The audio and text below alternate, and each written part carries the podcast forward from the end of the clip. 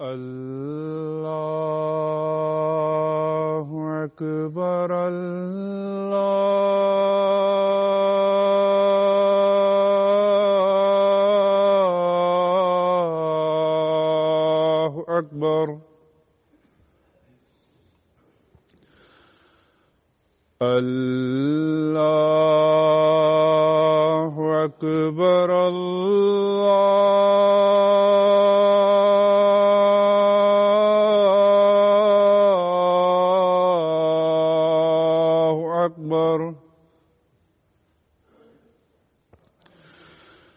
أشهد أن لا إله إلا الله.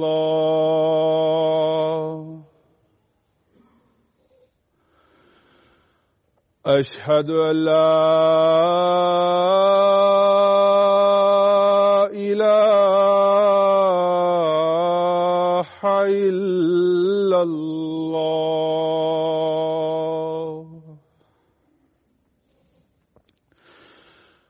وأشهد أن محمد رسول الله.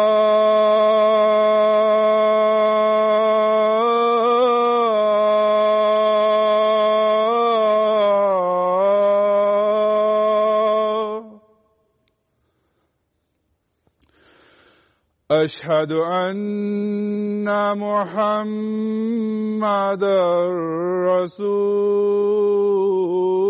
الله.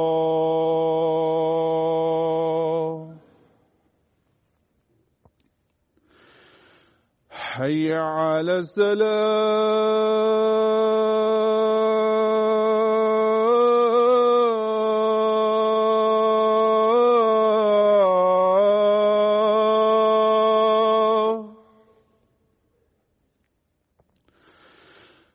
حي على السلام.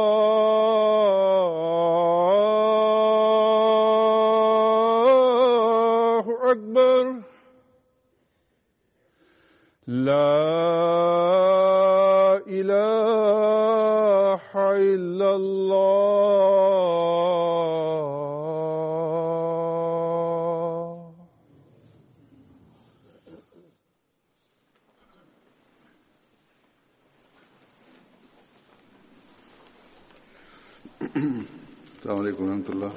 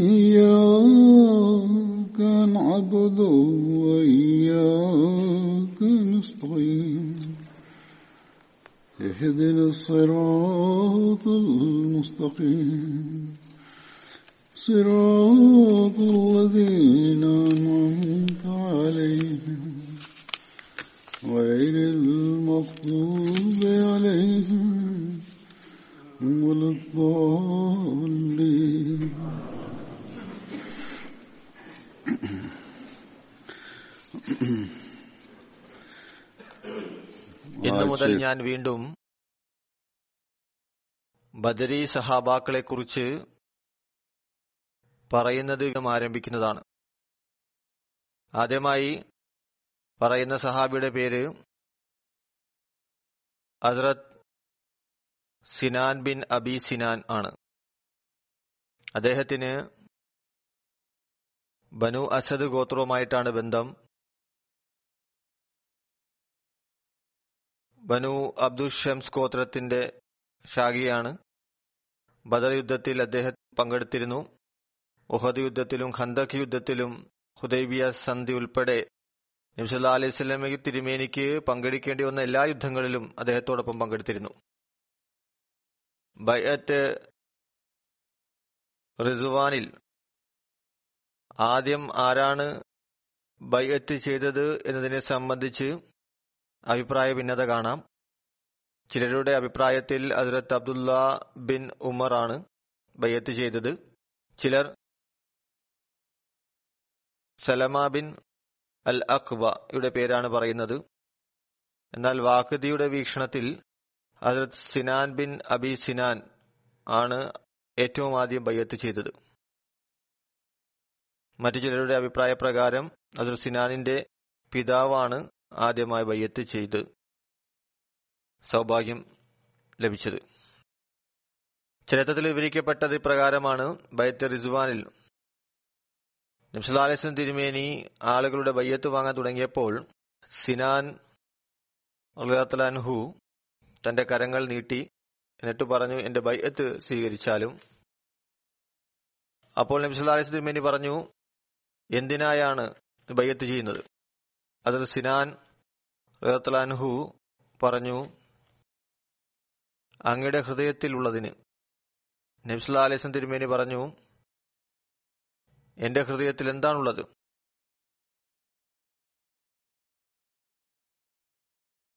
നബ്സുല്ലാ അലൈസൻ തിരുമേനിയുടെ സഹവാസത്തിന്റെ സ്വാധീനം സഹാബാക്കളിൽ ഉണ്ടായിരുന്നു. അദ്ദേഹം പറഞ്ഞു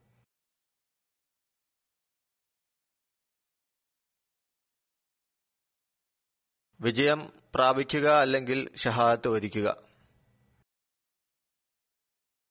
അങ്ങനെ മറ്റു ആളുകളും പറയാൻ തുടങ്ങി ഞങ്ങളും ഈ കാര്യത്തിൽ ബയ്യത്ത് ചെയ്യുന്നതാണ്. ഏതൊന്നിലാണ് ഹസ്രത്ത് സിനാൻ റത്ലാൻഹു ബയ്യത്ത് ചെയ്തത്? ഹസ്രത്ത് സിനാൻ റത്ലാൻഹു മുഹാജിരിൻ സഹാബാക്കളിൽപ്പെട്ടയാളാണ്. തുലൈഹ ബിൻ ഹുലൈദ് നുബൂവത്ത് വാദം ഉന്നയിച്ചപ്പോൾ ഏറ്റവും ആദ്യം സിനാൻ ആണ് കത്തെഴുതി നബിസുല്ലാസ് തിരുമേനിയെ വിവരം അറിയിച്ചത്.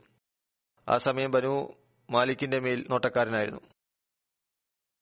രണ്ടാമതായി വിവരിക്കപ്പെടുന്ന സഹാബി ഹസ്രത്ത് മെഹജ ഹസ്രത്ത് ഉമർ അള്ളാഹുൻഹുവിന്റെ അടിമയായിരുന്നു.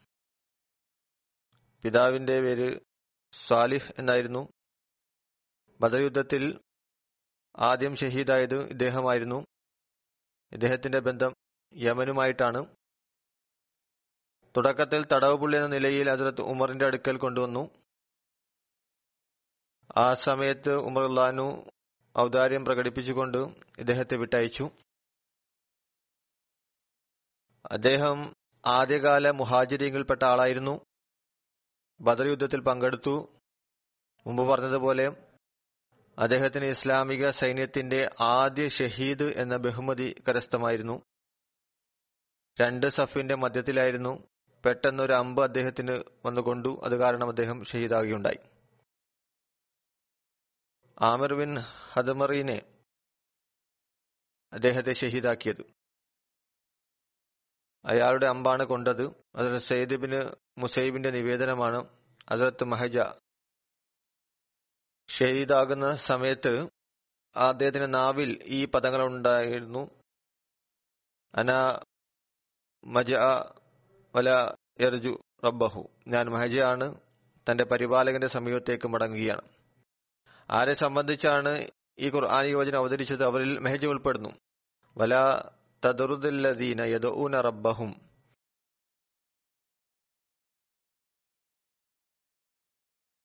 ബിൽ ആദാവത്തി വൽ ഹഷി യുരീദൂന വജ്ഹ.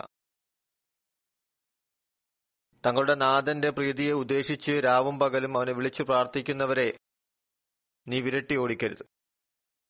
ഇദ്ദേഹത്തെ കൂടാതെ ചുവടെ പറയുന്ന സഹാബാക്കളും അതിൽ ഉൾപ്പെടുന്നു. അതിർത്ത് ബിലാൽ അതിർത്ത് സുഹൈബ് അതിർത്ത് അമ്മാർ ഹസരത്ത് കവാബ് حضرت ഉത്ബ ബിൻ അസ്മാൻ حضرت ഔദ് ബിൻ ഔലി حضرت عامر ബിൻ സുഹൈറ. ഇതിനർത്ഥം നൌദബില്ല ഈ ആയത്ത് അവതരിച്ചപ്പോൾ നബിസ് അലൈഹി സ്വലം ദരിദ്രരെ പരിഗണിച്ചില്ല എന്നല്ല. അദ്ദേഹത്തിന്റെ സ്നേഹവും ബഹുമാനവും ആദരവും സഹാനുഭൂതിയും പാവപ്പെട്ടവർക്കായി മാതൃകാപരവും തുല്യതകളില്ലാത്തതുമായിരുന്നു. ഇത് നമുക്ക് അതീസുകളിലൂടെയും നിവേദനങ്ങളിലൂടെയും മനസ്സിലാകുന്ന ഒന്നാണ്. ഈ ആയത്ത് യഥാർത്ഥത്തിൽ ധനികരും സമ്പന്നരുമായ തങ്ങൾക്ക് കൂടുതൽ ആദരവും ബഹുമാനവും നൽകപ്പെടണമെന്ന് ആഗ്രഹിക്കുന്നവരെ സംബന്ധിച്ചാണ് പറയപ്പെടുന്നത്. അതിൽ അള്ളാഹു പ്രകാരം പറയുന്നു ഞാൻ റസൂലിനോട് ഇത് പറഞ്ഞിരിക്കുന്നു ഈ കൽപ്പനയാണുള്ളത്. ദരിദ്രരായവർ ദിക്കറുകളിലും ഇബാദത്തുകളിലും മുൻപന്തിയിലാണ്. അവരോട് ഉള്ള ആദരവും ബഹുമാന ബഹുമാനവും അള്ളാഹുവിന്റെ മുന്നിൽ നിങ്ങളുടെ സമ്പത്തിനേക്കാളും കുടുംബ മഹിമയേക്കാളും അധികമാണ്. അള്ളാഹുവിന്റെ റസൂൽ എന്തൊന്നാണ് ചെയ്യുന്നത്? അത് അള്ളാഹു നൽകുന്ന കൽപ്പനകൾ അനുസരിച്ചാണ് അതാണ് ചെയ്യുക. യഥാർത്ഥത്തിൽ ഈ ആയത്തിലൂടെ തങ്ങളുടെ സ്ഥാനമാണ് ഉയർന്നത് എന്ന് മനസ്സിലാക്കിയ സമ്പന്നരായവർക്കുള്ള മറുപടിയാണ് നൽകപ്പെട്ടിരിക്കുന്നത്.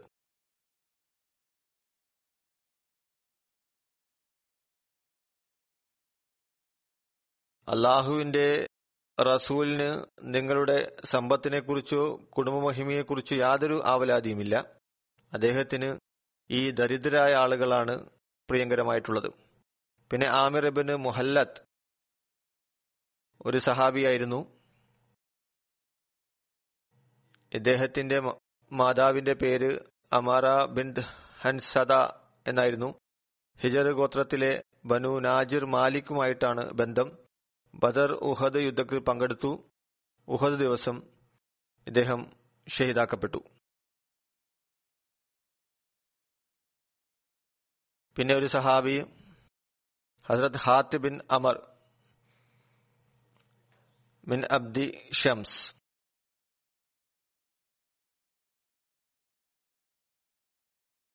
അബു ഹാത്തിബ് ഇദ്ദേഹത്തിന്റെ സ്ഥാനപ്പേരാണ് ബനു ആമിർ ബിൻ ലോയി എന്ന ഗോത്രവുമായിട്ടാണ് ഇദ്ദേഹത്തിന്റെ ബന്ധം. ഇദ്ദേഹത്തിന്റെ മാതാവ് അസ്മ ബിൻ ഹാരിസ് ബിൻ നൌഫൽ ആയിരുന്നു ആഷിയ ഗോത്രത്തിലെ അംഗമാണ്. Suhail bin Amar.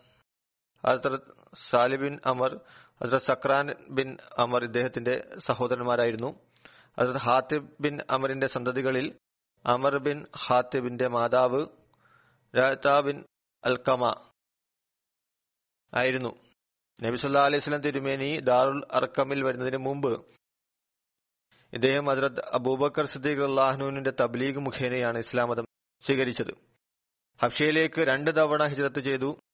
ഒരു നിവേദനത്തിന്റെ അടിസ്ഥാനത്തിൽ ആദ്യ ഹജുരത്തിൽ ഹബ്ഷയിലേക്ക് പ്രവേശിച്ച ആദ്യത്തെ വ്യക്തി ഹാത്തിബിന് അമ്രബിന് അബ്ദുൽ ഷംസ് ആയിരുന്നു. അദ്ദേഹം മക്കയിൽ നിന്ന് മദീനയിലേക്ക് ഹിജ്രത്ത് ചെയ്തപ്പോൾ ഹസരത് ജഫാ ബിൻ അബ്ദുൽ മുൻസിർ ഹസരത്ത് ലബാ ബിൻ അബ്ദുൽ മുൻസിറിന്റെ സഹോദരനായിരുന്നു. അദ്ദേഹത്തിന്റെ വീട്ടിലാണ് താമസിച്ചത്. ബദർ യുദ്ധത്തിൽ തന്റെ സഹോദരൻ സലീബിന് അമ്രിനോടൊപ്പം പങ്കെടുത്തു. ഉഹദ് യുദ്ധത്തിലും പങ്കെടുത്തിരുന്നു. റസൂൽ സലാഹു അലൈഹി വസ്ലം തിരുമേനിയും ഹസ്രത് സൗദ ബിൻഡ് ആയുമായിട്ടുള്ള നിക്കാഹ് ഹസ്രത് സലീദ് ബിനു അമർ മുഖേനയാണ് നടത്തപ്പെട്ടത്.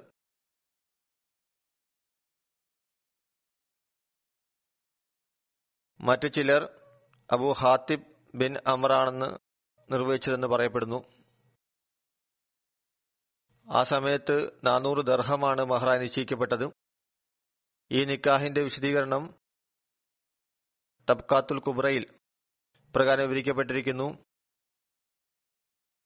അദറ സൗദയുടെ ആദ്യ ഭർത്താവ് സക്രാം ബിൻ അമർ ഹാത്തിം ബിൻ അമറിന്റെ സഹോദരനായിരുന്നു. അദ്ദേഹം അബ്ഷയിൽ നിന്ന് മക്കയിലേക്ക് തിരിച്ച് വരികയും മക്കയിൽ വെച്ച് തന്നെ ഒഫാത്താകുകയും ചെയ്തു. അത് സൗദയുടെ ഇദ്ദത്ത് പൂർത്തിയായപ്പോൾ നബിസുല്ലാലിസം തിരുമേനി നിക്കാഹിന്റെ സന്ദേശം അവർക്ക് നൽകി. അത് സൗദ പറഞ്ഞു എന്റെ കാര്യം അങ്ങേക്ക് തീരുമാനിക്കാം. ഇതിൽ നബ്സുല്ലാലിസ് തിരുമേനി പറഞ്ഞു തന്റെ സമൂഹത്തിൽ നിന്നൊരു പുരുഷനെ നിർണയിക്കുക. അയാൾ ഞാനുമായി നിന്റെ അഥവാ സൗദയുടെ നിക്കാഹ് നിർവഹിക്കട്ടെ. അതിൽ സൗദ ഹാത്തിബിന് അമറിനെ നിശ്ചയിച്ചു. അങ്ങനെ സൗദയും നിക്കാഹ് നബ്സല്ലാ അലൈസ് തിരുമേനിയുമായി ഹാത്തിബ് നടത്തി. ഹസരത് സൗദ ഹസരത് ഖദീജയ്ക്ക് ശേഷം നബ്സല്ലാ അലൈസ് നിക്കാഹ് ചെയ്ത ആദ്യ വനിതയായിരുന്നു ഹുദൈബിയ സന്ധിയുടെ സമയത്ത് നടന്ന ബയ്യത്ത് റിസുവാനിലും ഇദ്ദേഹം പങ്കെടുത്തിരുന്നു. മറ്റൊരു സഹാബി അബു ഹുസൈമ ബിൻ ഔസ്. ഇദ്ദേഹത്തിന്റെ മാതാവിന്റെ പേര് അമ്രത് ബിന് മസൂദ് ആയിരുന്നു. അസരത് മസൂദ് ബിൻ ഔസിന്റെ സഹോദരനായിരുന്നു. ഹസരത്ത് മസൂദ് ബിൻ ഔസും ബദർ യുദ്ധത്തിൽ പങ്കെടുത്തിരുന്നു. ഇദ്ദേഹം ബദർ ഉഹദ് ഖന്തക് ഉൾപ്പെടെ എല്ലാ യുദ്ധങ്ങളിലും നബ്സല്ലാ അലൈഹി സ്വലം തിരുമിയോടൊപ്പം പങ്കെടുത്തിരുന്നു. ഇദ്ദേഹത്തിന്റെ വഫാത്ത് അസരത്ത് ഉസ്മാൻ ഉള്ളാനുവിന്റെ ഖിലാഫത്ത് കാലഘട്ടത്തിലാണ് സംഭവിച്ചത്. മറ്റൊരു സഹാബി ഹസ്രത് തമീം മൗല ഫിറാഷ്. ഹസ്രത്ത് തമീം ഫിറാഷിന്റെ സ്വതന്ത്രനാക്കപ്പെട്ട അടിമയായിരുന്നു. നബിസ്ലാലസൻ തിരുമേനിയും അദ്ദേഹത്തെയും അസദ് ഖബാബിൻ ഉത്ബാബിൻ അസ്വാൻ ഇരുവരുടെയും ഇടയിൽ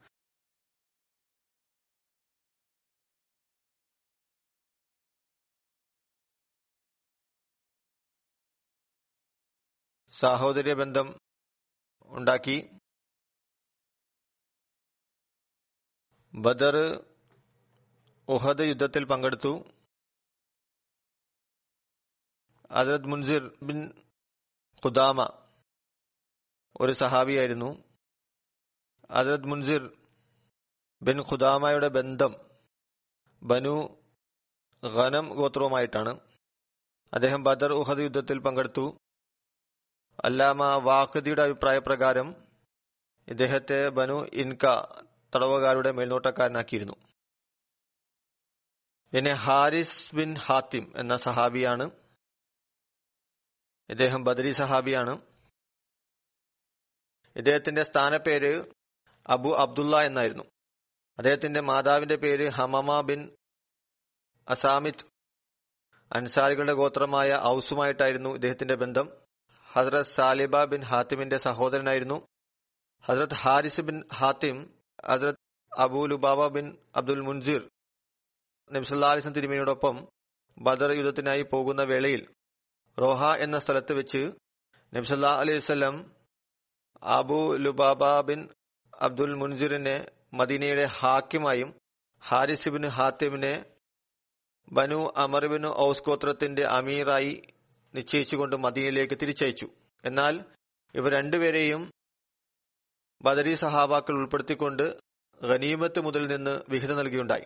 അതത് ഹാരിസ് ബിന് ഹാത്തിബിനു ബദർ ഉഹദ് ഖന്തക് ഉൾപ്പെടെ ബയ്യത്ത് റിസ്വാനിലും നബ്സല്ലാ അലിസ്ലം തിരുമേനോടൊപ്പം പങ്കെടുക്കുവാനുള്ള സൗഭാഗ്യം ലഭിച്ചിരുന്നു. ബദർ യുദ്ധത്തിൽ ആയുധം ധരിച്ചു പോവുകയായിരുന്നു. പങ്കെടുക്കുവാനുള്ള പൂർണ നീയത്തുണ്ടായിരുന്നു നബ്സല്ലാ അലിസ്ലം അദ്ദേഹത്തെ അമീറായി നിശ്ചയിച്ച് തിരിച്ചയച്ചെങ്കിലും അദ്ദേഹത്തെ ബദലിൽ ഉൾപ്പെട്ടവരിൽ കണക്കാക്കപ്പെടുന്നു. ഖൈബർ യുദ്ധത്തിൽ ഒരു യഹൂദി കോട്ടയുടെ മുകളിൽ നിന്ന് അമ്പ് ചെയ്ത് അതിർത്ത് ഹാരിസ് ഇബിൻ ഹാത്തിമിന്റെ തലയിൽ തറച്ചു അങ്ങനെ അദ്ദേഹം ഷഹീദാകുകയുണ്ടായി. ഹസ്രത് സാലിബ ബിൻ ജയ്ദ് ഒരു സഹാബിയായിരുന്നു. അദ്ദേഹത്തിന്റെ ബന്ധം അൻസാർ ഗോത്രമായ ബനു ഖദറജുമായിട്ടാണ് ബദർ യുദ്ധത്തിൽ പങ്കെടുത്തിരുന്നു. അതർ സാബിത്ത് ബിൻ അൽജിസ പിതാവായിരുന്നു അദ്ദേഹം. അത് സാലിബ ബിൻ സെയ്ദിന്റെ സ്ഥാനപ്പേര് അൽജിസ് എന്നായിരുന്നു. അൽജിസ് എന്നത് അദ്ദേഹത്തിന്റെ ഹൃദയത്തിന്റെ ദൃഢത ഉറച്ച തീരുമാനം എന്ന കാരണത്താലാണ് വിളിച്ചിരുന്നത്. ജുജ എന്ന് പറയുന്നത് മരത്തിന്റെ തടിയുള്ള കട്ടിയുള്ള ഭാഗം അല്ലെങ്കിൽ മേൽക്കൂരയുടെ ആണിക്കല്ല് അല്ലെങ്കിൽ ബീം എന്നതിനൊക്കെയാണ് പറയപ്പെടുന്നത്. വലിയ ദൃഢമായ ഹൃദയത്തിന് ഉടമസ്ഥനായിരുന്നു വലിയ ധൈര്യവാനായിരുന്നു. അതുകൊണ്ട് അദ്ദേഹത്തിന് ജിസ് എന്ന് വിളിപ്പേരുണ്ടായി. ഹസ്രത് സാലിബ ബിൻ സെയ്ദിന്റെ ഒരു നിവേദനവും ഇതല്ലാതെ സുരക്ഷിതമല്ല. അസദ് ലുഖബ ബിൻ വഹാബ് ഒരു സഹാബിയായിരുന്നു. Asad Luqaba bin Wahb ibn Abi Wahab എന്നും പറയപ്പെടുന്നു. അബ്ദുഷംസ് ഗോത്രത്തിലെ അബു മനാഫിന്റെ ശാഖയിലുമായിട്ടായിരുന്നു ബന്ധം. ബദർ ഉഹദ് ഖന്തക് എന്നുള്ള എല്ലാ യുദ്ധങ്ങളിലും നബ്സല്ലാ അലൈഹി പങ്കെടുത്തിരുന്നു. മദീനയിൽ യഹൂദികളുടെ ഒരു സംഘം നബ്സല്ലാ അലൈഹി തിരുമേനിയുമായി കൂടിക്കാഴ്ച നടത്തുന്നതിനായി വന്നു. നബ്സല്ലാ അലൈഹി സ്വലം അവരെ തബ്ലീഗ് ചെയ്തു. അതിനെ അവർ തുറന്ന നിലയിൽ നിരാകരിച്ചു. ഏതെല്ലാം സഹാബാക്കളാണ് ഇവരുടെ ഈ തുറന്ന നിഷേധത്തെ അവയെ ആക്ഷേപിച്ചത് അതിൽ അബൂലുബാവ ബിനു വഹബും ഉൾപ്പെട്ടിരുന്നു. ആ സംഭവപ്രകാരം വിവരിക്കപ്പെടുന്നു ഒരു ദിവസം ഇസ്ലാം തിരുമേനിയുടെ പക്കൽ നു ആ bin Ada Bari bin Amr Shazi bin Athi വന്നു. നബ്സുല്ലാ അലൈഹി തിരുമേനി അവരോട് സംസാരിച്ചു. അവരെ അള്ളാഹുവിലേക്ക് വിളിച്ചു ഇസ്ലാമിലേക്ക് ക്ഷണം നൽകി.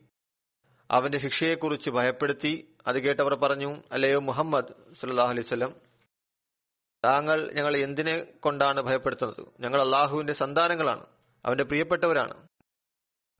ഏതുപോലെ നസ്രാണികൾ പറഞ്ഞുവോ അവരെക്കുറിച്ച് അള്ളാഹു ഈ ആയത്ത് അവതരിപ്പിച്ചു. വകാലത്ത്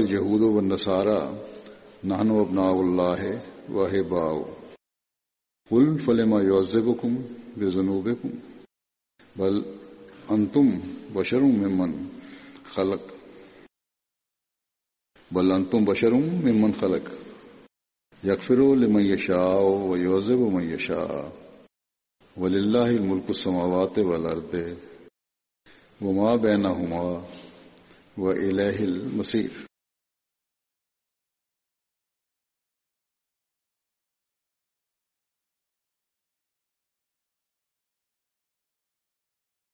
യഹൂദികളും നസ്രാണികളും പറയുന്നു ഞങ്ങൾ അള്ളാഹുവിന്റെ സന്തതികളാണ്.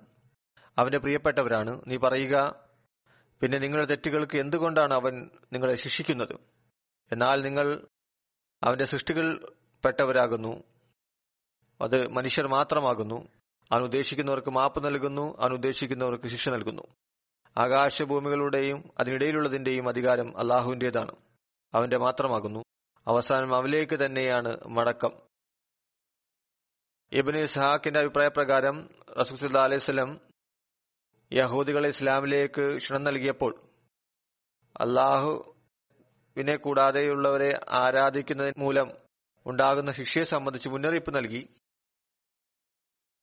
അവിടുന്ന് കൊണ്ടുവന്ന ദൈവിക സന്ദേശത്തെ നിഷേധിച്ചപ്പോൾ മുഹാസിബിനു ജബൽ സആദിബിനു ഉബാദ അദ്രത്തുബായിബിന് വഹബ് എന്നിവർ അവരോട് പറഞ്ഞു അല്ലയോ യഹൂദി സംഘമേ അള്ളാഹുവിനെ സൂക്ഷിക്കുക. അള്ളാഹുവാണ് സത്യം. ഇത് അള്ളാഹുവിന്റെ ദൂതനാണെന്ന് നിങ്ങൾക്കറിയാമോ? ഇദ്ദേഹം അവതരിക്കുന്നതിന് മുമ്പ് ഇദ്ദേഹത്തെക്കുറിച്ച് നിങ്ങൾ ഞങ്ങളുടെ മുമ്പാകെ വിവരിക്കാറുണ്ടായിരുന്നു. ഞങ്ങളുടെ മുമ്പിൽ വെച്ച് ഇദ്ദേഹത്തിന്റെ ഗുണങ്ങൾ വിവരിക്കാറുണ്ടായിരുന്നു. റാഫിയ ഇബിന് റുഹൈല വഹാബിൻ യഹൂസ എന്നിവർ പറഞ്ഞു ഞങ്ങൾ നിങ്ങളോട് പറഞ്ഞിട്ടില്ല. അള്ളാഹു മൂസയ്ക്ക് ശേഷം ഒരു ഗ്രന്ഥവും അവതരിപ്പിച്ചിട്ടില്ല ഇനി അവതരിപ്പിക്കുകയുമില്ല. അള്ളാഹു മൂസയ്ക്ക് ശേഷം സന്തോഷവാർത്ത അറിയിക്കുന്ന മുന്നറിയിപ്പ് നൽകുന്ന ആളെ അയച്ചിട്ടില്ല ഇനി അയക്കുകയുമില്ല. അങ്ങനെ അവർ വ്യക്തമായ നിലയിൽ നിരാകരിക്കുകയുണ്ടായി. എന്നാൽ തൗറയത്തിൽ ഇതിനെക്കുറിച്ചുള്ള പ്രവചനങ്ങളുണ്ട്. ഈ അവസ്ഥയാണ് ഇന്നത്തെ ചില മുസ്ലിം പണ്ഡിതന്മാർക്കുള്ളത്. മസീം മാവൂദ് അലൈഹി ഇസ്ലാമിനെ അംഗീകരിക്കുന്നതിനെ അവർ നിഷേധിക്കുന്നു. ആദ്യം വരുന്നതാണെന്ന് പറഞ്ഞ് ഒച്ചപ്പാടുണ്ടാക്കിയിരുന്നു. ഇപ്പോൾ ഇനി ആരും വരില്ല എന്ന് പറയുന്നു. മറ്റൊരു സഹാബി അസദ് ഹബീബിൻ അസ്വദ്. അസദ് ഹബീബിൻ അസ്വദ് ബിൻ സാദ് അൻസാർ ഗോത്രമായ ബനു ഹറാമിന്റെ സ്വന്തനാക്കപ്പെട്ട അടിമയായിരുന്നു അദ്ദേഹം. ബദർ ഉഹദ് യുദ്ധത്തിൽ പങ്കെടുത്തു. അദ്ദേഹത്തിന് സന്താനങ്ങൾ ഉണ്ടായിരുന്നില്ല അദ്ദേഹത്തിന്റെ വിവരണം ഹുബൈബ് എന്ന പേരിലും ലഭിക്കുന്നുണ്ട്. ഹസ്രത് ഹുസൈമ അൻസാരിയാണ് മറ്റൊരു സഹാബി. ഹസ്രത്ത് ഹുസൈമയുടെ ബന്ധം ബനു ഹഷിയ ഗോത്രവുമായിട്ടാണ്. ബനു ഖനബിനു മാലിക് ബിനു നജാമിന്റെ ശാഖയാണ്. ബദർ ഉഹദ് ഖന്തക്ക് മറ്റ് എല്ലാ യുദ്ധങ്ങളിലും റസൂസല്ലാ അലിസ്ലം തിരുമയോടൊപ്പം പങ്കെടുത്തിരുന്നു. അദ്ദേഹം അതത്ത് മുആവിയ ബിൻ അബു സുഫിയാന്റെ കാലഘട്ടത്തിൽ വഫാത്തായി.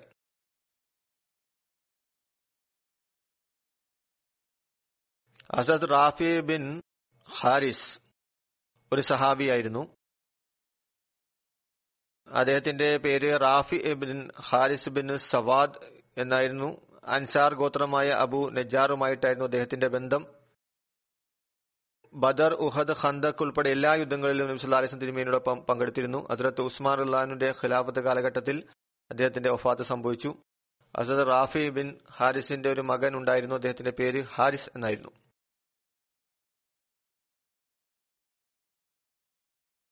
Hazrat Ruhaila bin Salaba Ansari Badri സഹാബിയായിരുന്നു. അദ്ദേഹത്തിന്റെ പേര് വിവിധ രീതികൾ വിവരിക്കപ്പെടുന്നുണ്ട്.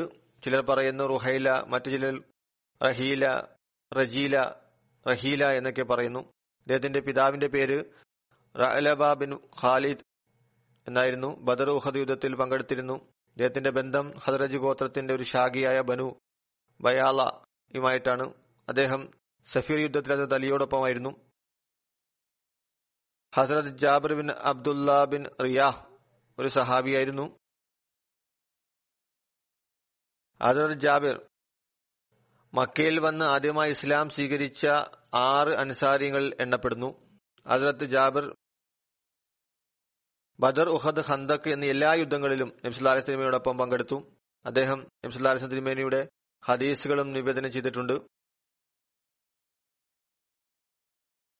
ഭയത്തെ ഒഖബ ഊലയിൽ അൻസാറുകളിൽ ആദ്യം ഇസ്ലാം സ്വീകരിച്ചത് ഇദ്ദേഹമായിരുന്നു.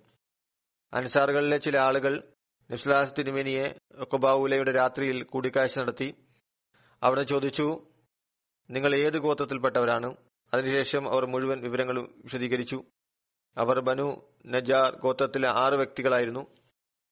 Asad bin Darara Auf bin Haris bin Rafa bin Afra Rafi bin Malik bin Ajlan Qutba bin Amir bin Hadida Uqba bin Amir bin Nabi bin Zaid Jabir bin Abdullah bin Riya. ഇവരെല്ലാവരും മുസ്ലിങ്ങളായിരുന്നു. ഇവർ മദീനയിൽ വന്നപ്പോൾ അവർ മദീനയിലുള്ളവരെ നബിസ്ലാസിനെ കുറിച്ച് പറഞ്ഞ് തബലീഗ് ചെയ്തു. അതിൽ Sabit bin Akram bin Salaba ഒരു സഹാബിയായിരുന്നു. ബദരി സഹാബിയായിരുന്നു. അദ്ദേഹത്തിന്റെ പേര് Hazrat Sabit bin Akram bin Salaba bin Adi bin Ajlan എന്നായിരുന്നു. അൻസാർ ഗോത്രമായ ബനു ആമർ ബിൻ ഔസിന്റെ ഹലീലായിരുന്നു അദ്ദേഹം ബദർ ഉൾപ്പെടെയുള്ള എല്ലാ യുദ്ധങ്ങളിലും നബ്സുല്ലാ അലൈഹി തിരുമേനിയോടൊപ്പം പങ്കെടുത്തു. നബ്സുല്ലാ അലൈഹി തിരുമേനി മദീനയിൽ വന്നപ്പോൾ ആസിം ബിൻ അദീഖ് പള്ളി നൽകി. അതിൽ സ്വന്തം വീട് നിർമ്മിക്കാൻ വേണ്ടി പറഞ്ഞു. അതിൽ ആസിം പറഞ്ഞു അള്ളാഹിന്റെ റസൂലെ ഞാൻ ഈ പള്ളിയെ വീടാക്കി നിർമ്മിക്കില്ല. അതിൽ അള്ളാഹു എന്താണ് അവതരിപ്പിക്കേണ്ടത്? അത് അവതരിപ്പിച്ചു കഴിഞ്ഞിരിക്കുന്നു. അത് സാബിത്ത് ബിൻ അക്രമിന് നൽകിയാലും കാരണം അദ്ദേഹത്തിന്റെ പക്കൽ യാതൊരു വീടുമില്ല. അങ്ങനെ അവിടുന്ന് ആ സ്ഥലം സാബിത് ബിൻ അക്രമിന് നൽകി. അദ്ദേഹത്തിന് സന്താനങ്ങൾ ഉണ്ടായിരുന്നില്ല. പള്ളിയുടെ സ്ഥലമായി നൽകി എന്ന് പറഞ്ഞത് അത് പള്ളിയുടെ ഭാഗമായിരുന്നു. അല്ലെങ്കിൽ ഏറ്റവും അടുത്തുള്ള സ്ഥലമായിരിക്കാം. പലപ്പോഴായി അവിടെ നമസ്കാരം നിർവഹിച്ചിട്ടുണ്ടാകാം. പരിഭാഷ നടത്തുന്നവർ പരിഭാഷ നടത്തിയിരിക്കുന്നു. എന്റെ അഭിപ്രായത്തിൽ അത് ശരിയായിട്ടില്ല എന്നാണ്. ചില കാര്യങ്ങൾക്ക് വിശദീകരണം ഉണ്ടാവണം. അതുകൊണ്ട് റിസർച്ച് സെല്ലിലുള്ളവർ അല്പം ഗവേഷണം നടത്തി ശരിയായി അയക്കുക. സ്കൂളിൽ പഠിക്കുന്ന കുട്ടികളെ പോലെ പരിഭാഷ ചെയ്യാതിരിക്കുക. ഇനി മൂത്താ യുദ്ധത്തിൽ അബ്ദുല്ലാ ബിൻ റവായയുടെ ഷഹാദിന് ശേഷം ഇസ്ലാമിന്റെ പതാക ഹസരത് സാബിദ് ബിൻ അക്രമാണ് ഉയർത്തിയത്. എന്നിട്ട് പറഞ്ഞു അല്ലയോ മുസ്ലിം സമൂഹമേ നിങ്ങളിൽ നിന്ന് ഒരാളെ നേതാവായി നിശ്ചയിക്കുക. ആളുകൾ പറഞ്ഞു ഞങ്ങൾ അങ്ങയെ നിശ്ചയിക്കാൻ ആഗ്രഹിക്കുന്നു. അദ്ദേഹം പറഞ്ഞു എനിക്ക് അപ്രകാരം ചെയ്യാൻ സാധിക്കില്ല. പിന്നെ ആളുകൾ ഖാലിദ് വലിയതിനെ വലീദിനെ നേതാവായി നിശ്ചയിച്ചു. ഇബനു ഹിഷാമിന്റെ സീറത്ത് നബിയിൽ ഇതിനെക്കുറിച്ച് പറയുന്നു. ചരിത്രത്തിൽ വരുന്നു മോത്തായുദ്ധവേളയിൽ മുസ്ലിങ്ങൾ ശത്രുസേനയെ കണ്ടപ്പോൾ അവരുടെ എണ്ണം സാധന സാമഗ്രികൾ കണ്ട് അവർ വിചാരിച്ചു ഈ സേനയോട് യാതൊരു പോരാട്ടവും നടക്കില്ലെന്ന്. അതിർത്ത് അബൂ ഹുറൈറ പറയുന്നു ഞാനും മോത്താ യുദ്ധത്തിൽ പങ്കെടുത്തിരുന്നു ശത്രുക്കൾ ഞങ്ങളുടെ അടുത്തു വന്നു. ഞങ്ങൾ കണ്ടു അശ്ലീല കുതിരകളുടെ എണ്ണവും സ്വർണത്തിന്റെയും പട്ടിന്റെയും കണക്കും അതിനെ തോൽപ്പിക്കുക എന്നത് ആരുടെയും കഴിവിൽപ്പെട്ടതായിരുന്നില്ല എന്ന് മനസ്സിലാക്കി. ഇത് കണ്ട് എന്റെ കണ്ണുകൾ വെട്ടിത്തിളങ്ങാൻ തുടങ്ങി. അപ്പോൾ സാബിദ് ബിൻ അക്രം എന്നോട് പറഞ്ഞു അല്ലയോ അബൂ ഹുറൈറ നിന്റെ അവസ്ഥ വലിയൊരു സൈന്യത്തെ കണ്ടതുപോലെ ആയിരിക്കുന്നു. ഞാൻ പറഞ്ഞു അബൂ ഹുറൈറ പറഞ്ഞു അതെ. അപ്പോൾ സാബിത്ത് പറഞ്ഞു നീ ഞങ്ങളോടൊപ്പം ബദറിൽ പങ്കെടുത്തിട്ടില്ല.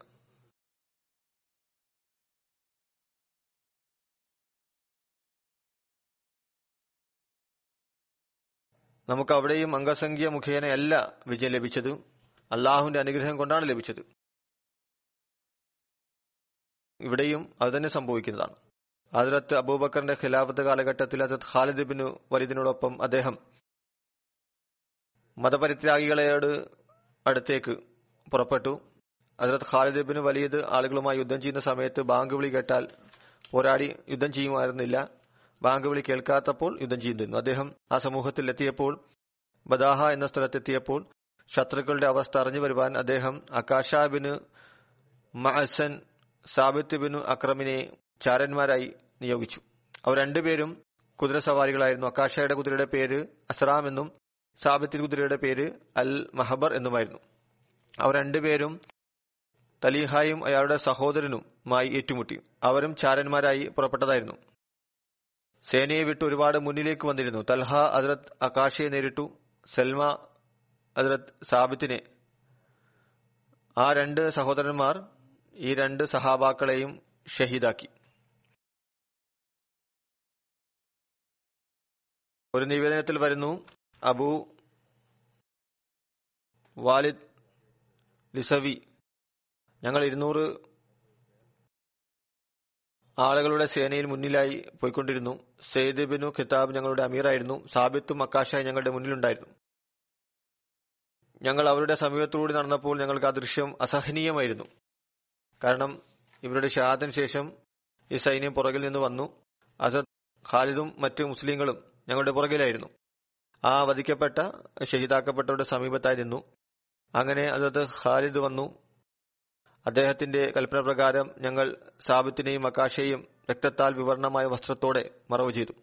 നിവേദനത്തിൽ വരുന്നു തലീഹ പിന്നെ മുസ്ലിം മുസ്ലിമായപ്പോൾ ഹസ്രത് അമീർ മോമിനീൻ ഉമർ അള്ളാഹുൻഹു അദ്ദേഹത്തോട് പറഞ്ഞു എനിക്ക് നിന്നോട് സ്നേഹിക്കാൻ സാധിക്കില്ല സ്നേഹിക്കുകയുമില്ല. ഞങ്ങളുടെ രണ്ട് മുസ്ലിം സഹോദരങ്ങളെ ഉക്കാഷ അതിരത്ത് സാബിത്ത് ബിൻ അക്രമിനെയും എന്നിവരെയും ഷഹീദായത് നീ കാരണത്താലാണ്. പിന്നീട് ഈ ഷഹീദാക്കിയവർ മുസ്ലിങ്ങളായി. അവർക്ക് ഉമ്മ നൽകിയ മറുപടി ഇതാണ്. നിങ്ങളെ എനിക്ക് സ്നേഹിക്കാൻ സാധിക്കില്ല. കാരണം നിങ്ങൾ രണ്ട് മുസ്ലിങ്ങളെ ഷഹീദാക്കിയവരാണ് അപ്പോൾ തൽഹ പറഞ്ഞു അല്ലെ അമീർ മോമിനീൻ അവർക്ക് എന്റെ കരങ്ങളാൽ അള്ളാഹു ആദരവ് നൽകിയിരിക്കുന്നു.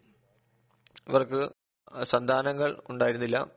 മുഹമ്മദ് ബിൻ ഉമർ പറയുന്നു അസ്ര സാബിത്തിന് തൽഹ പന്ത്രണ്ട് ഹിജരി ബദാഹ എന്ന സ്ഥലത്ത് വെച്ചാണ് ഷഹീദാക്കിയത് അത് സൽമാ ബിൻ സലാമ ബദരി സഹാബിയായിരുന്നു അൻസാരിയായിരുന്നു.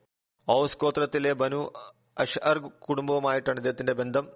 മദീനയിൽ നബ്സുല്ലാ തിരുമേനി വന്നിരിക്കുന്നുവെന്ന വാർത്ത എത്തിയപ്പോൾ അദ്ദേഹം നബ്സുല്ലാ തിരുമേനി വിശ്വസിച്ച ആദ്യത്തെ ആളുകൾ ഉൾപ്പെട്ടിരുന്നു.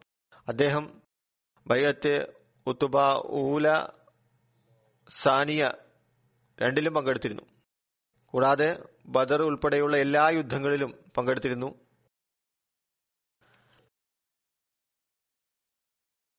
അതിനകത്ത് ഉമർ തന്റെ ഖിലാഫത്ത് കാലത്ത് യമാമയുടെ അധികാരിയായി നിയോഗിച്ചു. ഉമർ ബിൻ കത്താത്ത പറയുന്നു നിംസലാസം തിരുമേനി ഹദ്രത്ത് സൽമ ബിൻ സലാമ ഹദ്രത്ത് അബു സബറ ബിൻ അബി റഹം എന്നിവരുമായി സാഹോദര്യബന്ധം സ്ഥാപിച്ചു. എന്നാൽ ഇബിൻ ഇസാഖിന്റെ അഭിപ്രായപ്രകാരം സൽമാ ബിൻ സലാമ ഹദ്രത്ത് സുബൈർ ബിൻ അൽ അവാം എന്നിവരുമായാണ് സഹോദര ബന്ധം ഉണ്ടാക്കിയിരുന്നത്. അദ്ദേഹത്തിന്റെ ബാല്യത്തിലെ ഒരു സംഭവം അദ്ദേഹം തന്റെ ചെറുപ്പത്തിലെ ഒരു സംഭവം സ്വയം വിവരിക്കുന്നു. ഒരിക്കൽ ഞാൻ കുട്ടിയായിരുന്നപ്പോൾ തന്റെ കുടുംബത്തിലെ ആളുകൾ ഇരിക്കുന്ന സദസ്സിലേക്ക് ഒരു യഹൂദി പണ്ഡിതൻ കടന്നു വന്നു അയാൾ ഞങ്ങളുടെ മുമ്പാകെ കിയാമത്ത് കണക്കെടുപ്പ് സ്വർഗം നരകം എന്നിവയെക്കുറിച്ച് വിവരിക്കാൻ തുടങ്ങി. പറഞ്ഞു ബഹുദൈവ വിശ്വാസികളും വിഗ്രഹ ആരാധകരും നരകത്തിൽ പ്രവേശിക്കുന്നതാണ്. അദ്ദേഹത്തിന്റെ കുടുംബം ത്തിലെ ആളുകൾ വിഗ്രഹങ്ങൾ ആരാധിക്കുന്നവരായിരുന്നു. അതുകൊണ്ട് മരിച്ചതിന് ശേഷം വീണ്ടും ജീവിക്കും എന്നതിന്റെ യാഥാർത്ഥ്യം മനസ്സിലാക്കിയിരുന്നില്ല. അവർ ഈ യഹൂദി പണ്ഡിതരോട് ചോദിച്ചു മനുഷ്യർ മരിച്ചതിന് ശേഷം വീണ്ടും ജീവിക്കും എന്നത് യാഥാർത്ഥ്യമാണ്? പരലോക ജീവിതത്തെക്കുറിച്ച് യാതൊരു കാഴ്ചപ്പാടും അവർക്കുണ്ടായിരുന്നില്ല. അതുപോലെ തന്റെ പ്രവർത്തന ഫലത്തെക്കുറിച്ചും അറിയില്ലായിരുന്നു. അയാൾ പറഞ്ഞു അതെ. അവർ ചോദിച്ചു അതിന്റെ അടയാളം എന്താണ്? അപ്പോൾ അയാൾ മക്കയിലേക്കും യമനിലേക്കും കൈയുയർത്തി കാട്ടി പറഞ്ഞു അവിടെ നിന്ന് ഒരു നബി വരും. അവർ ചോദിച്ചു എപ്പോ വരും? എന്നിലേക്ക് ചൂണ്ടിക്കാണിച്ചുകൊണ്ട് പറഞ്ഞു ഞാൻ ചെറിയ കുട്ടിയായിരുന്നു. എന്നിലേക്ക് ചൂണ്ടിക്കാണിച്ചുകൊണ്ട് പറഞ്ഞു ഈ കുട്ടി ആയുസ് കരസ്ഥമാക്കിയാണെങ്കിൽ തീർച്ചയായും നബിയെ കാണുന്നതാണ്. അത് സലാമ പറയുന്നു ഈ സംഭവത്തിന് ശേഷം കുറച്ചു വർഷം കടന്നതേയുള്ളൂ നബ്സുല്ലാ അലൈഹി സ്വലമിന്റെ ആഗമനത്തെക്കുറിച്ചുള്ള വിവരം ഞങ്ങൾക്ക് ലഭിച്ചു. അങ്ങനെ ഞങ്ങൾ എല്ലാവരും വിശ്വസിച്ചു. അങ്ങനെ വിഗ്രഹ ആരാധകരായ അഗ്നി പൂജിക്കുന്നവരായിരുന്ന എല്ലാവരും വിശ്വസിച്ചു. ആ സമയത്ത് ആ യഹൂദി പണ്ഡിതനും ജീവിച്ചിരുന്നു. പറയുന്നു ആ യഹൂദി പണ്ഡിതനും ജീവനോടുണ്ടായിരുന്നു എന്നാൽ അസൂയ കാരണം അയാൾ വിശ്വസിച്ചില്ല. ഞങ്ങൾ അയാളോട് പറഞ്ഞു നിങ്ങൾ നബിയുടെ ആഗമനത്തെക്കുറിച്ച് വാർത്തകൾ ഞങ്ങളെ കേൾപ്പിച്ചിരുന്നു. ഇപ്പോൾ നിങ്ങൾ സ്വയം വിശ്വസിക്കാൻ തയ്യാറാകുന്നില്ല. അയാൾ പറഞ്ഞു ഇത് ഞാൻ പറഞ്ഞ നബിയല്ല. അവസാനം അദ്ദേഹം പറയുന്നു അവസാനം കുഫറിന്റെ അവസ്ഥയിൽ തന്നെ അയാൾ മരണപ്പെട്ടു. ഹസ്രത്ത് ഉസ്മാൻ ഉള്ളാനുവിന്റെ കാലഘട്ടത്തിൽ കുഴപ്പങ്ങൾ തലപൊക്കി. അപ്പോൾ ഇദ്ദേഹം ഏകാന്തവാസം ആരംഭിച്ചു. തന്നെ സ്വയം ദൈവീക ആരാധനകൾക്ക് വേണ്ടി സമർപ്പിച്ചുകൊണ്ട് വേറിട്ട് നിന്നു. കാരണം ആ സമയത്ത് വലിയ ഫിത്തനയാണ് ഉണ്ടായത്. ഇബാദത്ത് മാത്രമായി ചെയ്തുകൊണ്ടിരുന്നു. അദ്ദേഹത്തിന്റെ വഫാത്തിനെ കുറിച്ച് അഭിപ്രായ ഭിന്നതയുണ്ട്. ചിലർ പറയുന്നു മുപ്പത്തിനാല് ഹിജരിയിൽ വഫാത്തായി. മറ്റു ചിലർ പറയുന്നു നാൽപ്പത്തഞ്ച് ഹിജരിയിൽ വഫാത്തായി എന്ന് പറയുന്നു. അദ്ദേഹത്തിന്റെ പ്രായം എഴുപത്തിനാലായിരുന്നു. വഫാത്തായ സമയത്ത് മദീനയിൽ വെച്ചാണ് വഫാത്താകുന്നത്. ഹസരത് ജബർ ബിൻ അതീഖ് ഒരു ബദരി സഹാബിയായിരുന്നു. ബദർ പോലുള്ള എല്ലാ യുദ്ധങ്ങളിലും നബ്സുല്ലാ അലൈഹി സ്വലം തിരുമിയോടൊപ്പം പങ്കെടുത്തു. മദീനയിലാണ് താമസിച്ചിരുന്നത്. നബിസല്ലാ അലൈഹി സ്വലം തിരുമേനിയുടെ വഫാത്ത് വരെ അവിടെ താമസിച്ചു.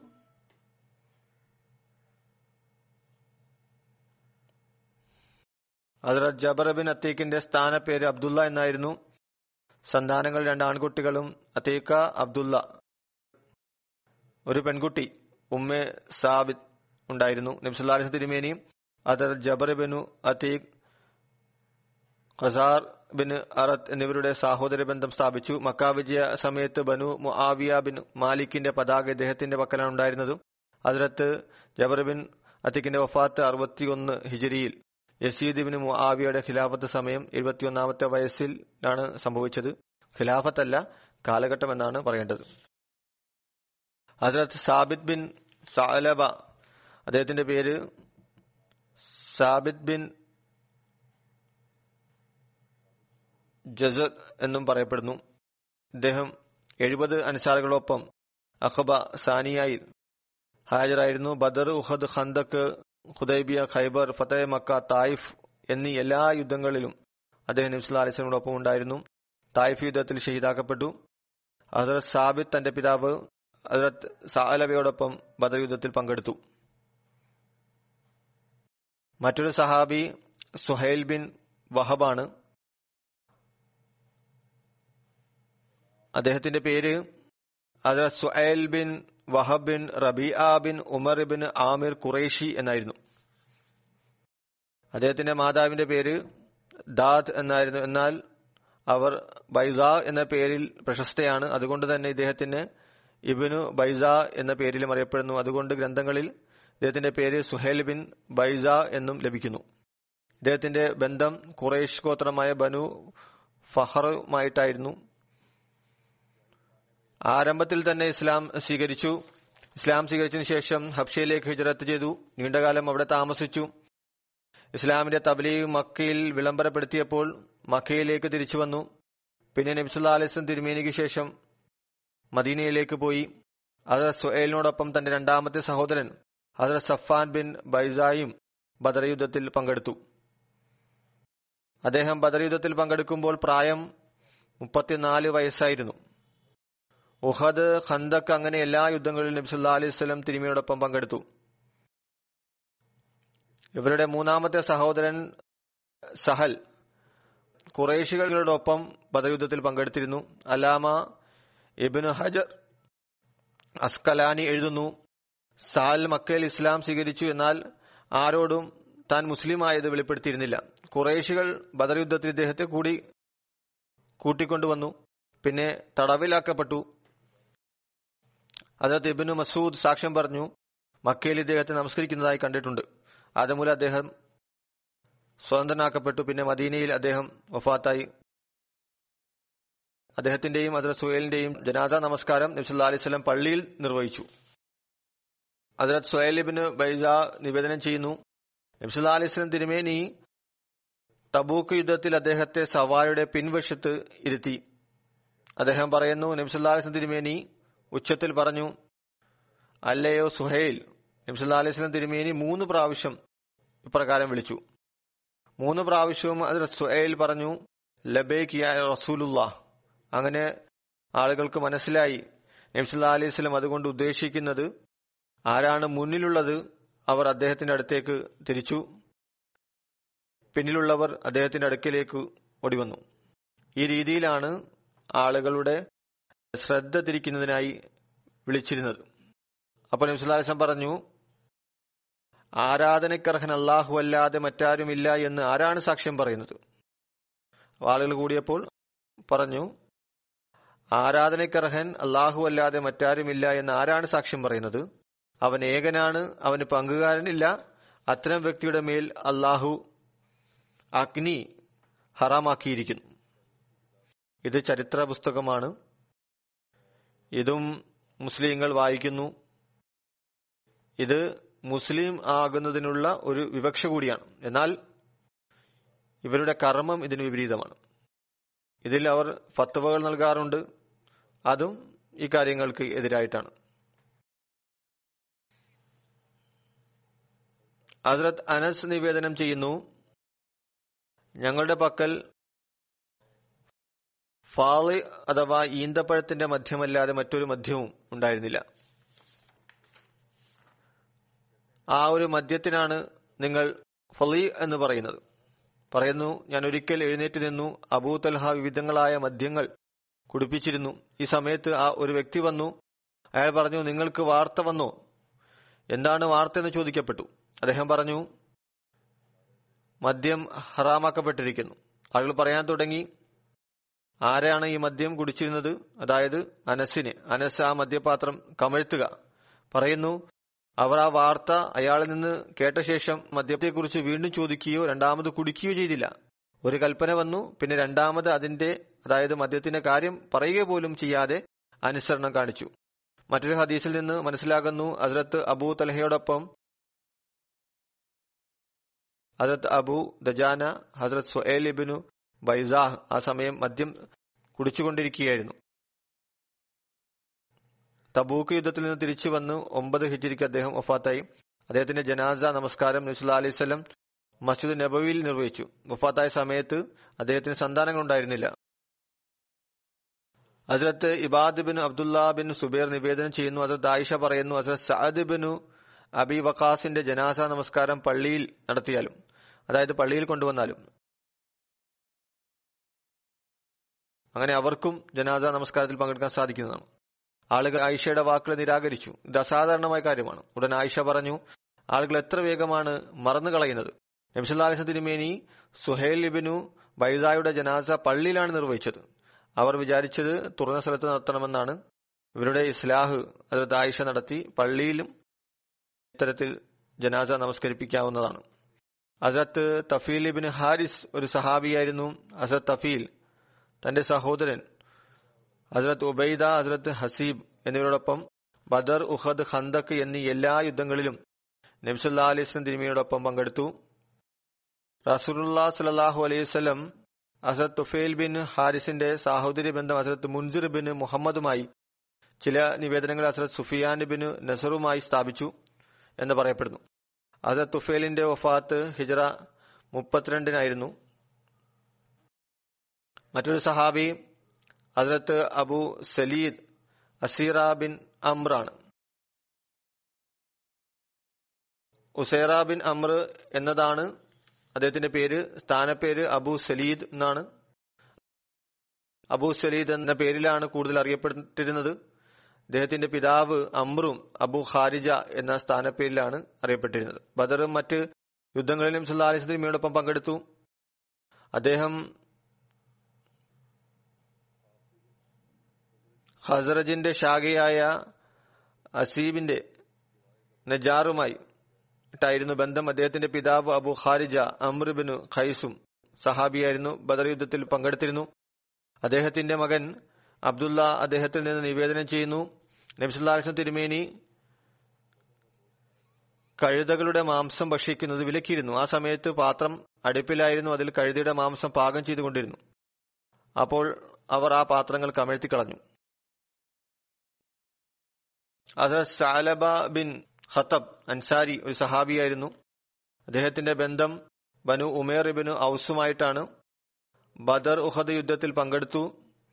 ഔസ് ഗോത്രത്തിന്റെ ശാഖിയായ ബനു ഉമേർ ബിൻ ഔസുമായിട്ടാണ് ബന്ധം എന്ന് പറയപ്പെടുന്നു.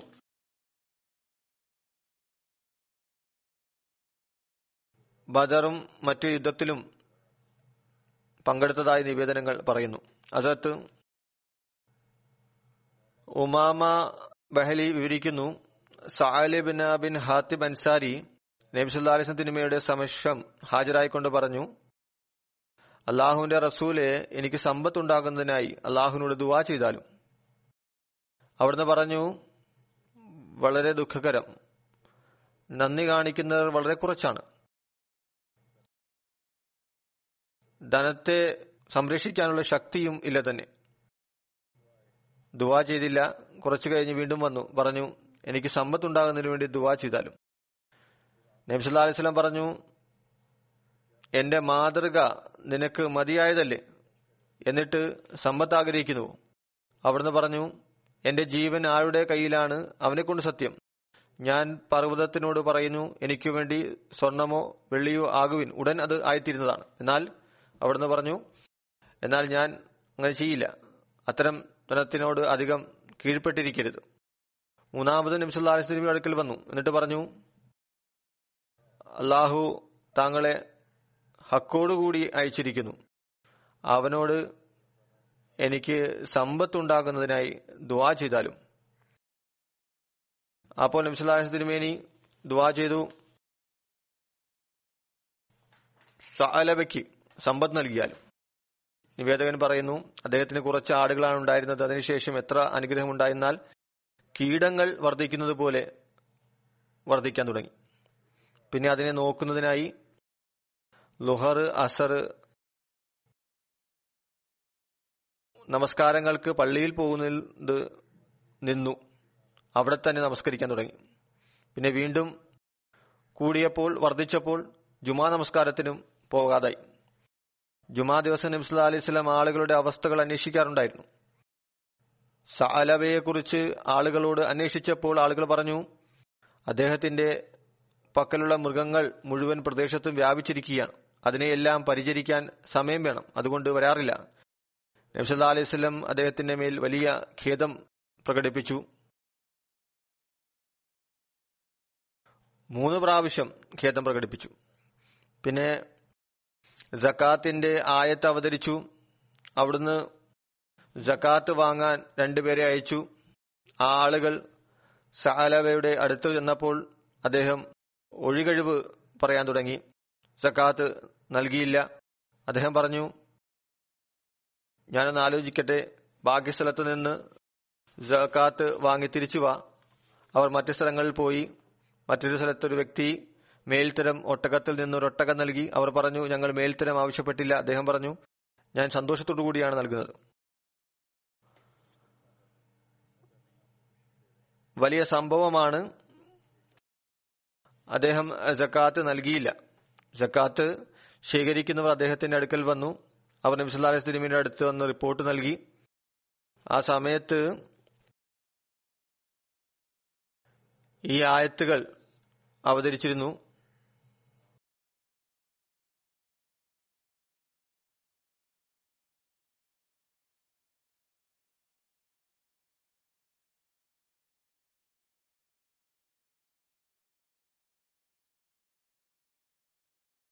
വമിൻഹും മൻ അഹദല്ലാഹു മുതൽ വബിമാ കാനു യക്സിബൂൻ വരെയുള്ള മുഴുവൻ ആയത്തുകൾ സൂറ തൗബയിലെ എഴുപത്തഞ്ച് മുതൽ എഴുപത്തിയേഴ് വരെയുള്ള ആയത്തുകളാണ്. നബ്സുല്ലാ അലൈഹി സ്വലം തിരുമേനിയുടെ സദസ്സിൽ സഅലബയുടെ ഒരടുത്ത സുഹൃത്ത് ഉണ്ടായിരുന്നു. ഇത് കേട്ട് അദ്ദേഹം സഅലബയുടെ അടുത്തേക്ക് ചെന്ന് പറഞ്ഞു അല്ലയോ സാലബ നിന്നെ ഓർത്ത് ഞാൻ ഖേദിക്കുന്നു. അള്ളാഹു നിന്നെ സംബന്ധിച്ച് ഇന്ന ഇന്ന ആയത്തുകൾ ഇറക്കിയിരിക്കുന്നു. സാലബ നബ്സുല്ലാ തിരുമിന്റെ അടുത്ത് വന്നു പറഞ്ഞു എന്നിൽ നിന്ന് സക്കാത്ത് സ്വീകരിച്ചാലും. അവിടുന്ന് പറഞ്ഞു ഇനി നിന്നിൽ നിന്ന് സക്കാത്ത് സ്വീകരിക്കുന്നതിനെ അള്ളാഹു തടഞ്ഞിരിക്കുന്നു. അങ്ങനെ പരാജിതനായി തിരിച്ചുപോയി. പിന്നെ അബൂബക്കറിന്റെ കാലത്ത് സക്കാത്തുമായി വന്നു. അബൂബക്കർ അത് സ്വീകരിച്ചില്ല. ഉമറിന്റെ കാലത്ത് വന്നു. അപ്പോഴും അത് സ്വീകരിക്കപ്പെട്ടില്ല.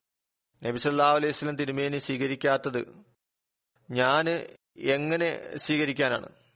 പിന്നെ ഉസ്മാൻ ഖലീഫ ആയപ്പോൾ അദ്ദേഹത്തിന്റെ അടുത്ത് വന്ന് എന്റെ ജക്കാത്ത് സ്വീകരിക്കണമെന്ന് പറഞ്ഞു. എന്നാൽ സ്വീകരിക്കപ്പെട്ടില്ല. അതിലത്ത് ഉസ്മാന്റെ കാലത്താണ് ഇദ്ദേഹം മുഫാത്തായത് ഈ സംഭവം ഒരു വശത്ത് ബദരി സഹാബികൾ സ്വർഗത്തിൽ പോകുന്നവരാണ് എന്ന് പറയുന്നു. മറുവശത്ത് ഈ നീണ്ട ഒരു നിവേദനം സക്കാത്ത് സ്വീകരിക്കാത്തതിനെ സംബന്ധിച്ച് വരുന്നു. ഇത് വായിച്ച് എന്റെ ഹൃദയത്തിലും ചിന്ത ഉദിച്ചു. ഇത് കേട്ട് നിങ്ങളുടെ ഹൃദയത്തിലും ഉണ്ടായിക്കാണും ഇതെങ്ങനെ സംഭവിക്കാനാണ്?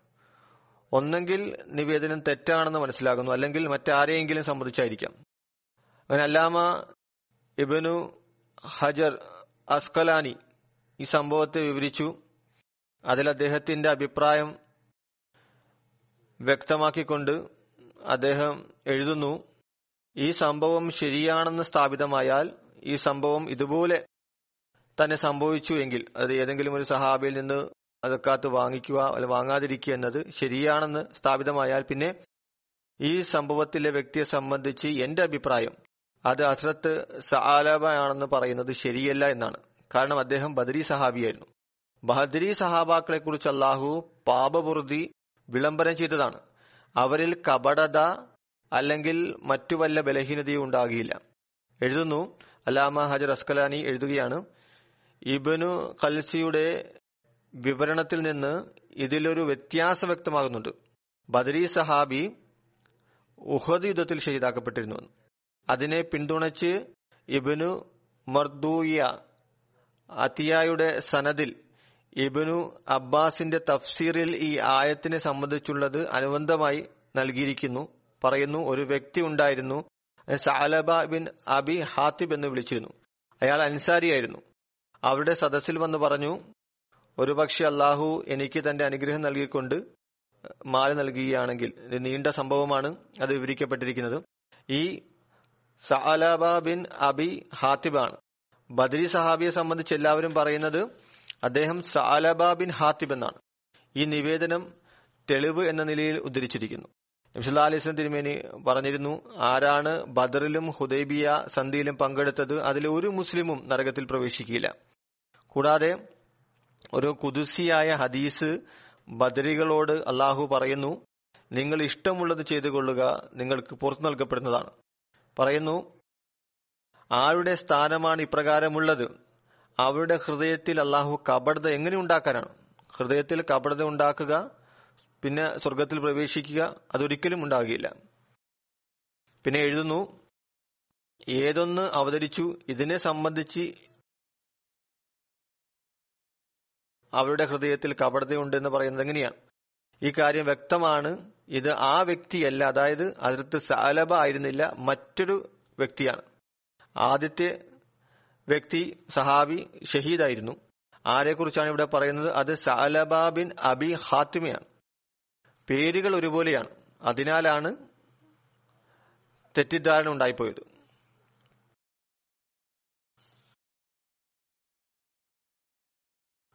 മറ്റേത് സാലബ ബിൻ അബി ഹാത്തിബ്. രണ്ട് വ്യത്യസ്ത വ്യക്തികളാണ്. ഈ തെറ്റിദ്ധാരണ ബദരി സഹാബാക്കളെ സംബന്ധിച്ച് അവർ തെറ്റായി വല്ലതും പ്രവർത്തിച്ചിരിക്കുന്നുവെന്ന് ഒരിക്കലും അതുണ്ടാകുകയില്ല അള്ളാഹു അല്ലാമ ഇബിനു ഹജർ അസ്കലാനിക്ക് പ്രതിഫലം നൽകുമാറുകട്ടെ. അദ്ദേഹം ഈ സംഭവത്തെ നല്ലതുപോലെ തുറന്നു വിവരിച്ചിരിക്കുന്നു. ബദരി സഹാബിയുടെ മേലുണ്ടായി ആക്ഷേപത്തെ ചരിത്ര രേഖകൾ വെച്ച് അതിൽ നിന്ന് മുക്തമാക്കിയുണ്ടായി. പിന്നെ ഒരു സഹാബി അതിൽ സയ്യിദ് ഇബിൻ ഉസ്മാൻ ഇബിൻ ഹൽദ അൻസാരിയാണ്. ചിലർ പറയുന്ന അദ്ദേഹത്തിന്റെ പേര് സയ്യിദ് ഇബിൻ ഉസ്മാൻ എന്നാണ്. ബദർ യുദ്ധത്തിൽ പങ്കെടുത്തിരുന്നു.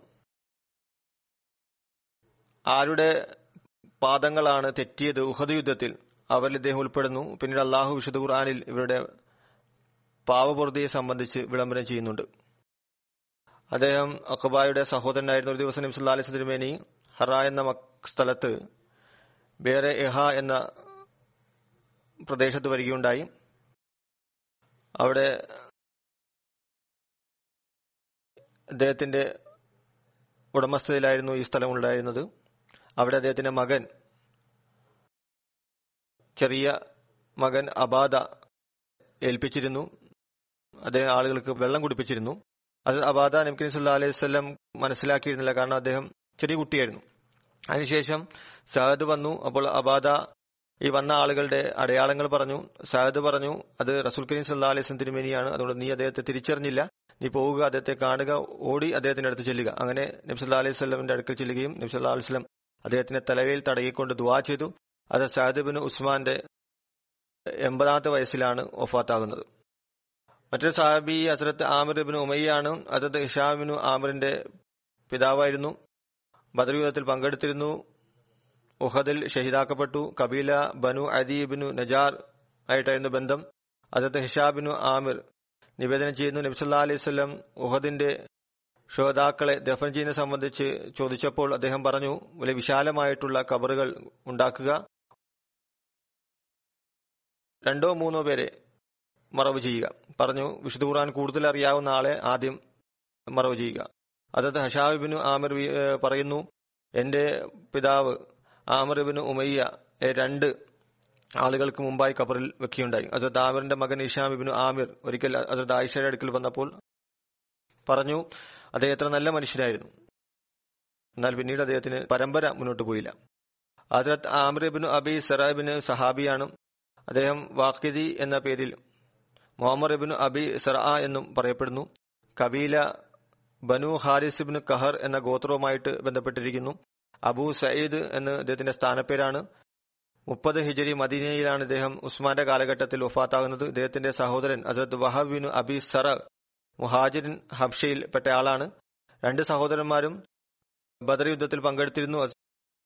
ഉഹദ് ഹന്തക്ക് എന്നീ യുദ്ധങ്ങളിലും മറ്റ് യുദ്ധങ്ങളിലും നബ്സുല്ലാ അലിസ്ലം തിരുമേനിയോടൊപ്പം പങ്കെടുത്തു. അവർക്ക് സന്താനങ്ങൾ ഉണ്ടായിരുന്നില്ല മക്കയിൽ നിന്ന് മദീനിലേക്ക് ഹിജറത്ത് ചെയ്തപ്പോൾ മക്സൂം ബിൻ ഹദമിന്റെ വീട്ടിലാണ് അവർ താമസിച്ചത്. പിന്നീട് ഹസരത്ത് അസ്മുബിൻ ഹുസൈൻ എന്ന സഹാബി ബനു ഹോഫിന്റെ ഹസറജ് ആയിട്ടാണ് ബന്ധം. അദ്ദേഹത്തിന്റെ സഹോദരൻ ഖലീൽ ഇബിനു വബ്ര തന്റെ പിതാമഹൻ അബ്രായുമായിട്ടാണ് ബന്ധപ്പെടുത്തി പറയുന്നത്. അദ്ദേഹത്തിന്റെ സഹോദരനാണ്. ബദർ യുദ്ധത്തിൽ പങ്കെടുത്തു. ചിലർ പറയുന്നു അദ്ദേഹം പങ്കെടുത്തില്ല എന്ന് പറയുന്നു. അതിൽ അഭിപ്രായ ഭിന്നതയുണ്ട്.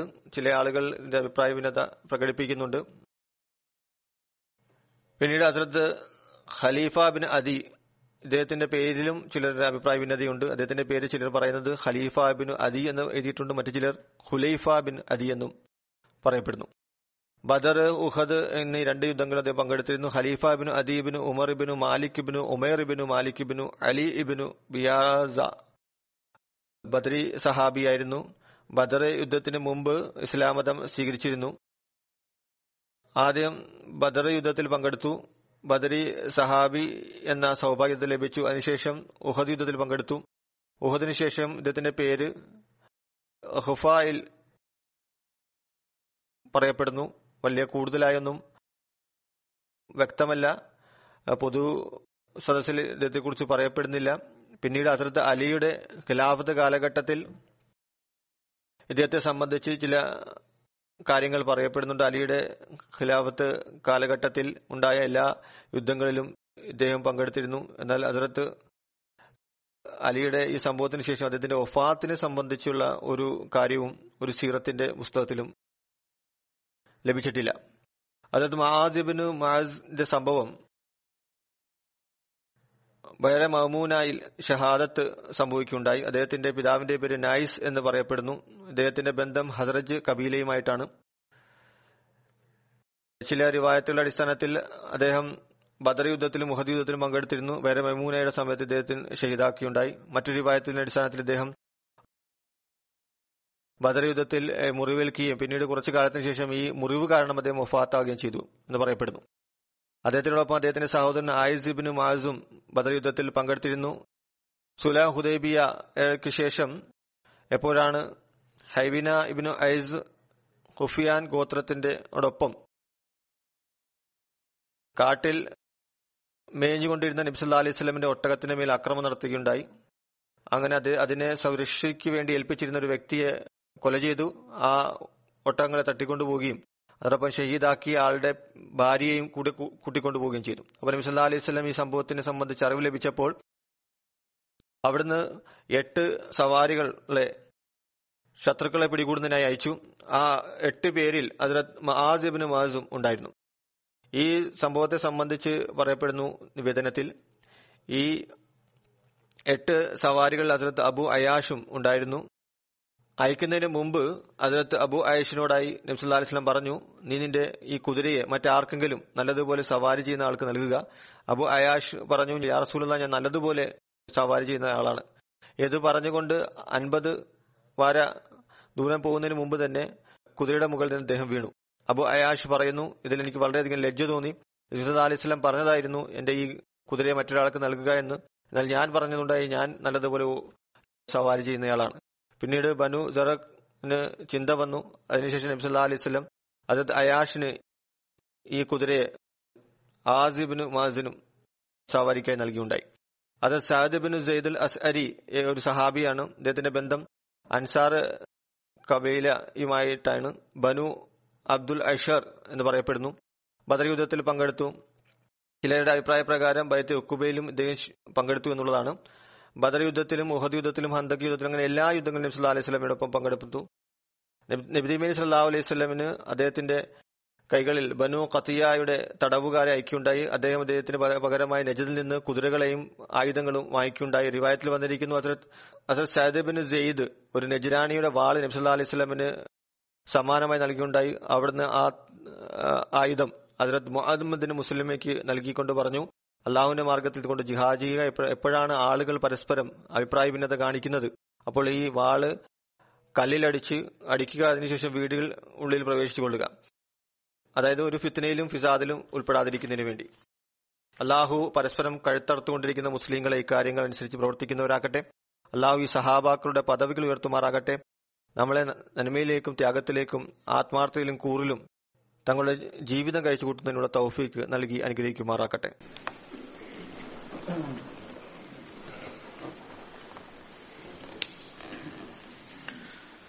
الحمد لله الحمد لله نحمده ونستعينه ونستغفره ونؤمن به ونتوكل عليه ونعوذ بالله من شرور أنفسنا ومن سيئات أعمالنا. من يهده الله فلا مضل له ومن يضلل فلا هادي له. ونشهد أن لا إله إلا الله ونشهد أن محمدا عبده ورسوله. عباد الله رحمكم الله. إن الله يأمر بالعدل واللسان وإيتاء ذي القربى وينهى عن الفحشاء والمنكر والبغي يعظكم لعلكم تذكرون. اذكروا الله يذكركم وادعوه يستجب لكم ولذكر الله أكبر.